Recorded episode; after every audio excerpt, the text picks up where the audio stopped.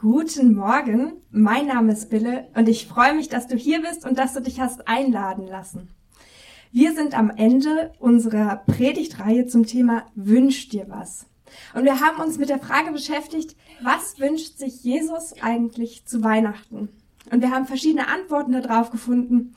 Jesus wünscht sich deine Zukunft, deine Zweifel und auch deine Stimme. Aber noch mehr als das wünscht er sich, dass du sein Geschenk annimmst.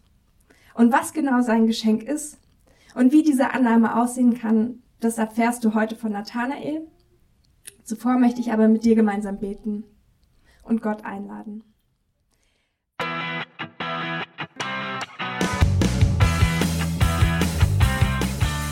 Hallo und herzlich willkommen zum JKB Podcast. Wir wünschen dir in den nächsten Minuten eine ermutigende Begegnung mit Gott.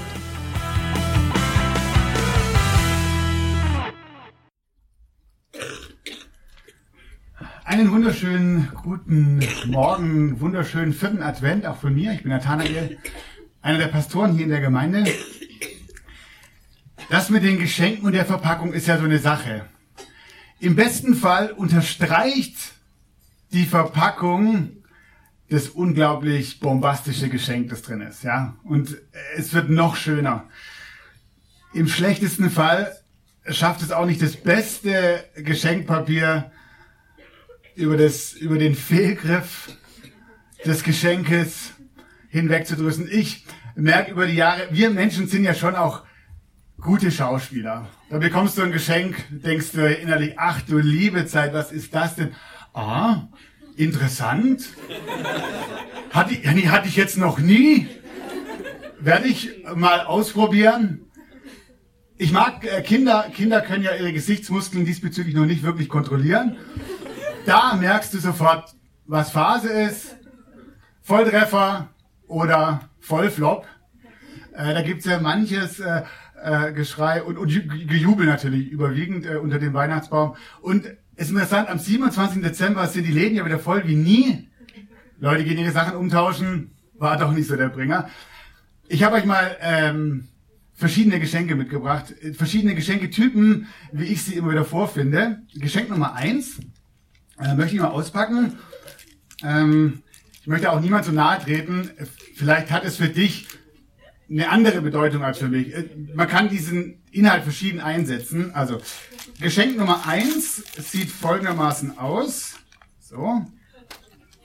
Oh. Warte. Ja. Ähm, Kategorie für mich Staubfänger. Ja. Ist, Entschuldigung, jetzt. Du kannst da was anders einsetzen. Für mich ist es so ein Objekt, wo ich sage, wozu wurde dieses Ding erfunden?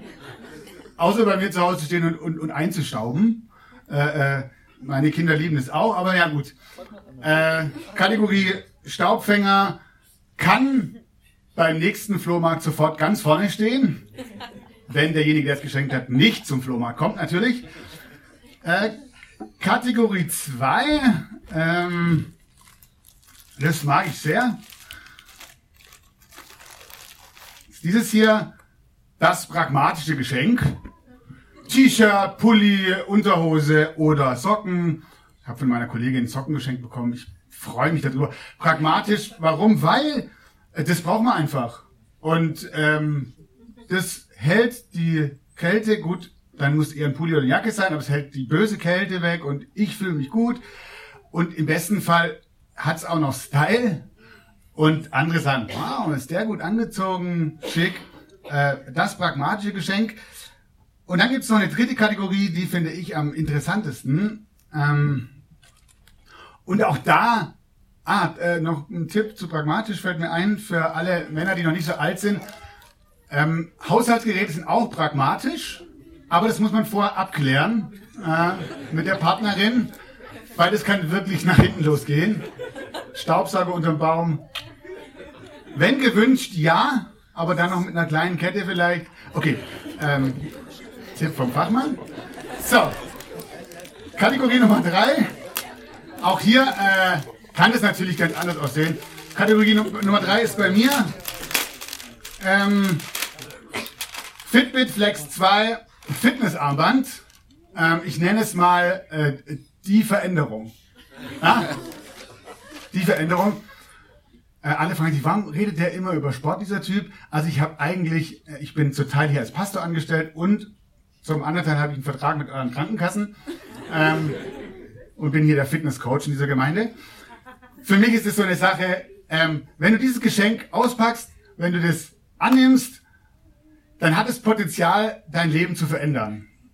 Du meinst deine Fitness zuerst ähm, äh, und manch anderer, vielleicht ist es auch ein gutes Buch, das du liest und denkst so, wow.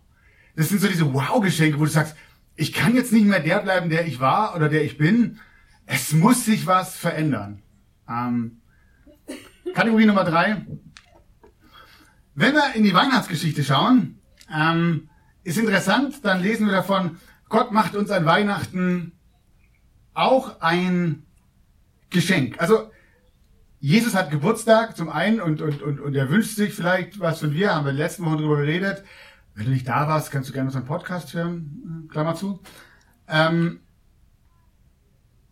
aber Gott macht uns mit diesem Kind, mit Jesus, ein Geschenk. Und was dieses Geschenk ist, äh, ist unter anderem den Hirten, die auch ein Teil dieser Weihnachtsgeschichte sind, gesagt worden. Da steht in der Bibel im Lukas-Evangelium im zweiten Kapitel folgendes.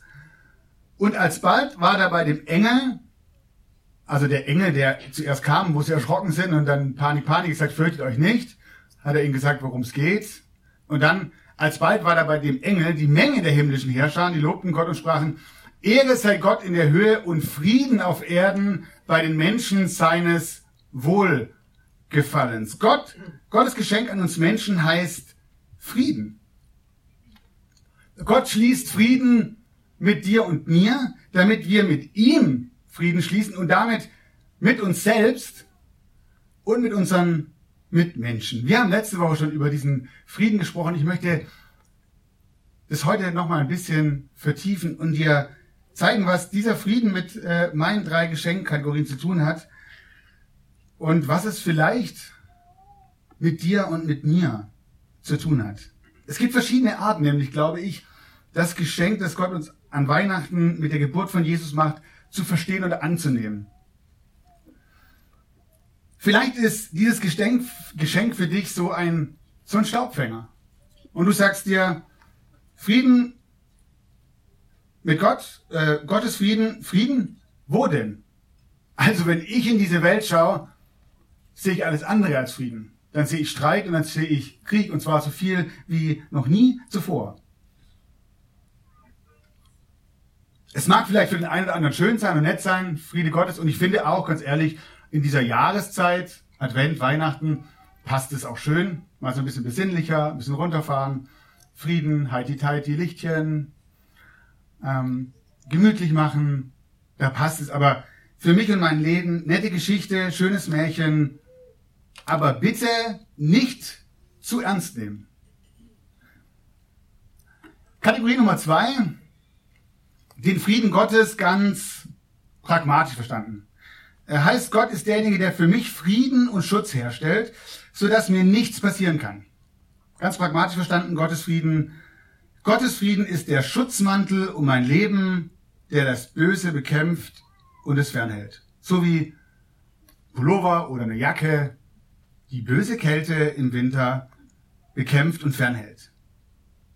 Ja? Ganz pragmatisch. Gott ist der, der mir den Frieden verspricht und er dafür sorgt, dass ich gefälligst mein Leben leben kann, wie ich will und dass mir dabei nichts passiert, dass ich geschützt bin und meine Lieben natürlich auch noch. Interessant, das war übrigens auch die Vorstellung der Leute damals, als Jesus kam. Also die ganzen Figuren in dieser Weihnachtsgeschichte, die hatten sich ein sehr pragmatisches Geschenk erhofft. Zum Beispiel Maria, als sie von dem Engel von ihrer Schwangerschaft erfährt und sagt, hey, ich bin bereit, alles gut, da singt sie ein Loblied. Aber dieses Loblied, das leider in unserer Zeit oft so als ein Heiti-Teiti-Schlummerliedchen ähm, umgewandelt wird, ist eigentlich ein Propagandasong. Und deswegen mag ich, dass die Band hier richtig rockt an Weihnachten. Das kommt eben sehr nahe, was Maria gesungen hat. Ich lese euch mal einen Auszug aus diesem ähm, Loblied der Maria. Da heißt es, Da sagte Maria, von ganzem Herzen preise ich den Herrn und mein, und mein Geist jubelt vor Freude über Gott, meinen Retter. Übrigens, Retter war ein Begriff, der im Militär gebräuchlich war. Augustus, der große Kaiser Augustus, der zur damaligen Zeit regiert hat, nannte sich auch Soter, nannte sich auch Retter. Er hat gesagt, ich bin der vom Himmel geschickte Retter. Und wisst ihr, wie sein Rettungsplan aussah? Nachdem er erstmal alle umgebracht hat, die ihm im Weg standen, um Kaiser zu werden, hat er einfach jeden, der ihm im Weg stand, brutal aus dem Weg geräumt. Und Leute, die rebelliert haben, die einen Aufstand erprobt haben, hat er einfach kurzerhand an Kreuz hängen lassen. So sah der Retter Augustus aus. Oh, und alle haben gedacht, ach, so ein toller, dieser Augustus. Und diese Maria rebelliert in ihrem Lied gegen diesen August. Es muss doch noch einen anderen Retter geben. Es muss doch einen Retter geben, der irgendwie auf unserer Seite steht. Es muss einen anderen Retter geben, außer Augustus und seine Armee. Und dann geht die Loblied weiter. Mit starkem Arm hat er seine Macht bewiesen. Es geht hier um Gott. Er hat die in alle Winde zerstreut deren Gesinnung stolz und hochmütig ist. Er hat die Mächtigen vom Thron gestürzt und die Geringen emporgehoben. Maria sagt hier, ich glaube nicht an die Propaganda des römischen Reiches. Ich glaube, hier wird ein neuer Retter geboren, der uns frei machen wird von allen unseren Feinden. So wie damals der große König David. Wenn er die Weihnachtsgeschichte aufmerksam lest, dann fällt ein Name immer wieder, neben vielleicht Jesus. Es ist der Name David. Ein neuer David wird geboren. Tausend Jahre vor der Geburt von Jesus, da war ein König, der seinesgleichen sucht im Volk Israel. Der erste König Saul, der hat es nicht so wirklich gebracht. Und dann kam David. Und für David wurde gesagt, wo Saul tausend schlug, schlug er zehntausend. Er war die Galionsfigur in Israel. Er hat, er hat Frieden geschaffen. Er hat die Feinde zurückgedrängt. Er hat dieses Reich ausgeweitet wie kein anderer. Die Menschen haben in Wohlstand und in Frieden gelebt. David hatte es drauf. 40 Jahre lang hat er regiert und nach ihm ist das Chaos ausgebrochen. Alles eingefallen. Seine Söhne, die haben es verbockt, die haben, die haben das Ding an die Wand gefahren. Dieses Volk wurde deportiert, wurde weggeschleppt und und seit dieser Zeit warten die Leute auf den neuen David. Auf den Messias, der kommt und einmal richtig zeigt, wer der Herr im Haus ist. Und der kommt doch jetzt, der ist doch jetzt geboren. Den trägt doch Maria an ihrem Bauch. Alle dachten, wenn dieser Retter kommt, der sich auf unsere Seite stellt, merkt ihr, ganz pragmatisch, da ist einer, uh, der macht uns wieder frei. Und dann Jahre später, als dieses kleine Jesus-Babylein nicht mehr Babylein ist, sondern erwachsen und ein Mann ist, und alle erwarten und drängen darauf, dass Jesus endlich loslegt und die Römer bekämpft. Und er hat immer wieder so einen Stoß bekommen. Jesus, jetzt vielleicht. Ich habe noch ein Schwert in meiner Schublade. Ist es jetzt soweit? Wir sind dabei, wir machen mit. Endlich die Römer bekämpfen, endlich zurückschlagen, endlich das Böse zurückdrängen. Äh, Bau dein Friedensreich auf. Und dann tritt Jesus auf und stellt sein Regierungsprogramm vor. Die Leute waren, jetzt konnte man Stecknadel fallen hören. Und er sagt Folgendes. Also stellt euch mir mal vor, seit tausend Jahren warten wir auf den, der da kommt, der endlich uns, hey, da ist eine Sehnsucht, nicht mehr die Unterdrückten zu sein. Endlich wieder frei zu sein. Endlich wieder auf der Seite derer zu stehen, die, ah, die was zu sagen haben und die von anderen mit Respekt angeschaut werden. Und dann fängt Jesus an. Liebt eure Feinde. Zu denen Gutes, die euch hassen. Segnet die, die euch verfluchen. Betet für die, die euch Böses tun. Schlägt dich jemand auf die eine Backe, dann halt ihm auch die andere hin und nimmt dir jemand den Mantel, dann lass ihm auch das Hemd. Gib jedem, gib jedem, der dich bittet. Und wenn jemand etwas nimmt, dann fordere es nicht zurück. Handelt allen Menschen gegenüber so, wie ihr es von ihnen euch gegenüber erwartet.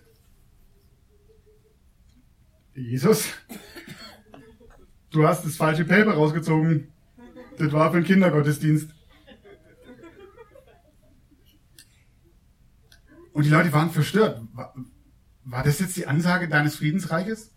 Darum geht's? Jesus sagt, echter Friede wird nicht dadurch hergestellt, dass wir versuchen, einfach nochmals oben drauf zu setzen. Und wenn der Stärkste da ist, dann bin ich der noch Stärkere.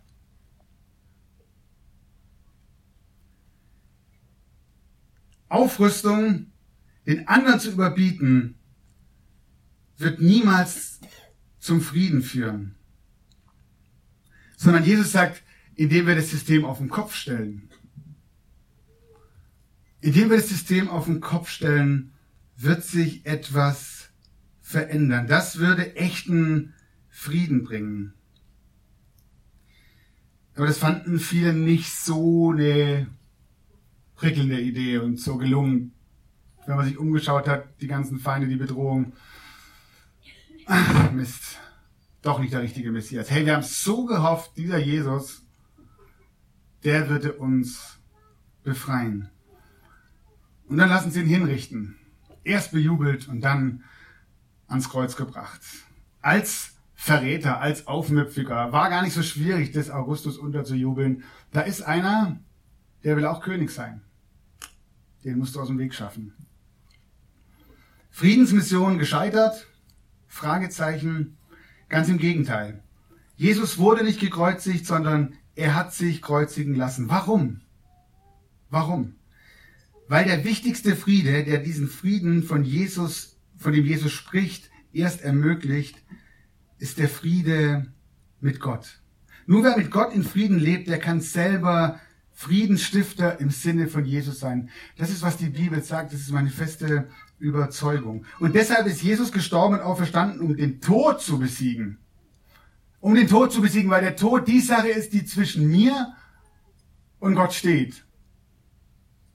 Und es war nicht meine Sache, es war seine Sache. Ich will, dass ihr diesen Frieden erlebt. Ich will, dass ihr diesen Frieden lebt. Ich will, dass ihr den Frieden Gottes für euer Leben habt, aber dass ihr auch Frieden mit euch selber und mit den Leuten, die euch leben, erlebt.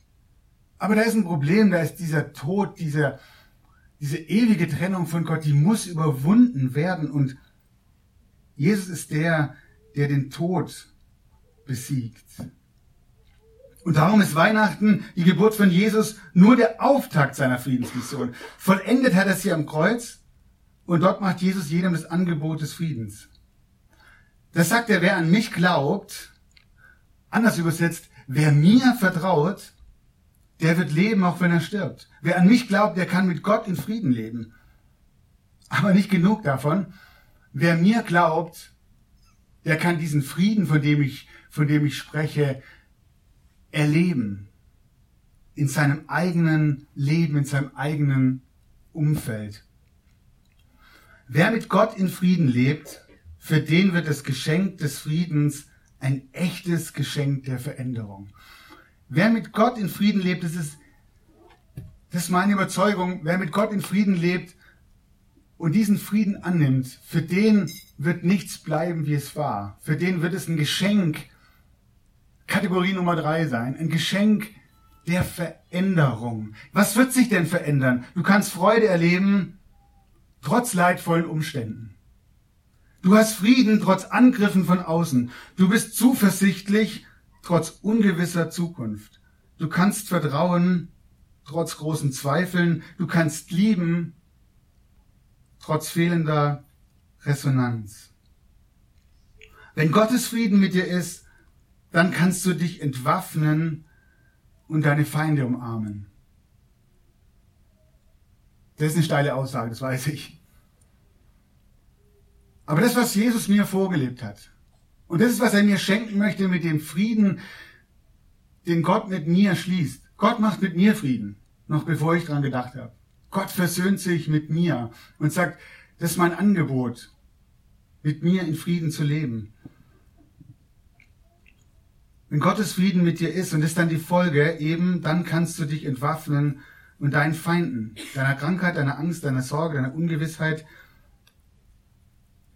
vielleicht deinen Kindern, deinen Eltern, deinen Kollegen umarmen, weil Jesus dir zusichert, ich bin dein Immanuel, ich bin dein Gott mit dir. Hey, geh heute hier nicht weg. Geh heute hier nicht weg, ohne den Frieden Gottes angenommen zu haben. Das ist mein Wunsch. Was du damit machst, ist natürlich eine Sache. Aber das Schöne ist, den Frieden Gottes zu bekommen, ist, ist ganz einfach, weil Gott immer nur ein Gebet weit entfernt ist. Und wenn die Band gleich hier vorne nochmal zwei Lieder spielt, dann ist es für dich die Möglichkeit zu sagen, wie sieht's denn mit meinem Frieden aus in, in meinem Leben? Vielleicht ist das ein Angebot, das ich brauche. Ein Angebot, das ich in Anspruch nehmen möchte. Es ist immer nur ein Gebet weit entfernt. Sag Gott, dass du ihm vertrauen möchtest und sein lebensveränderndes Geschenk, seinen Frieden in deinem Leben brauchst. Und ich verspreche dir, Gott will. Das ist der große Teil von Weihnachten. Gott will mit seinem Frieden bei dir einziehen. Gott will seinen Frieden, der dein Leben verändert, schenken. Amen.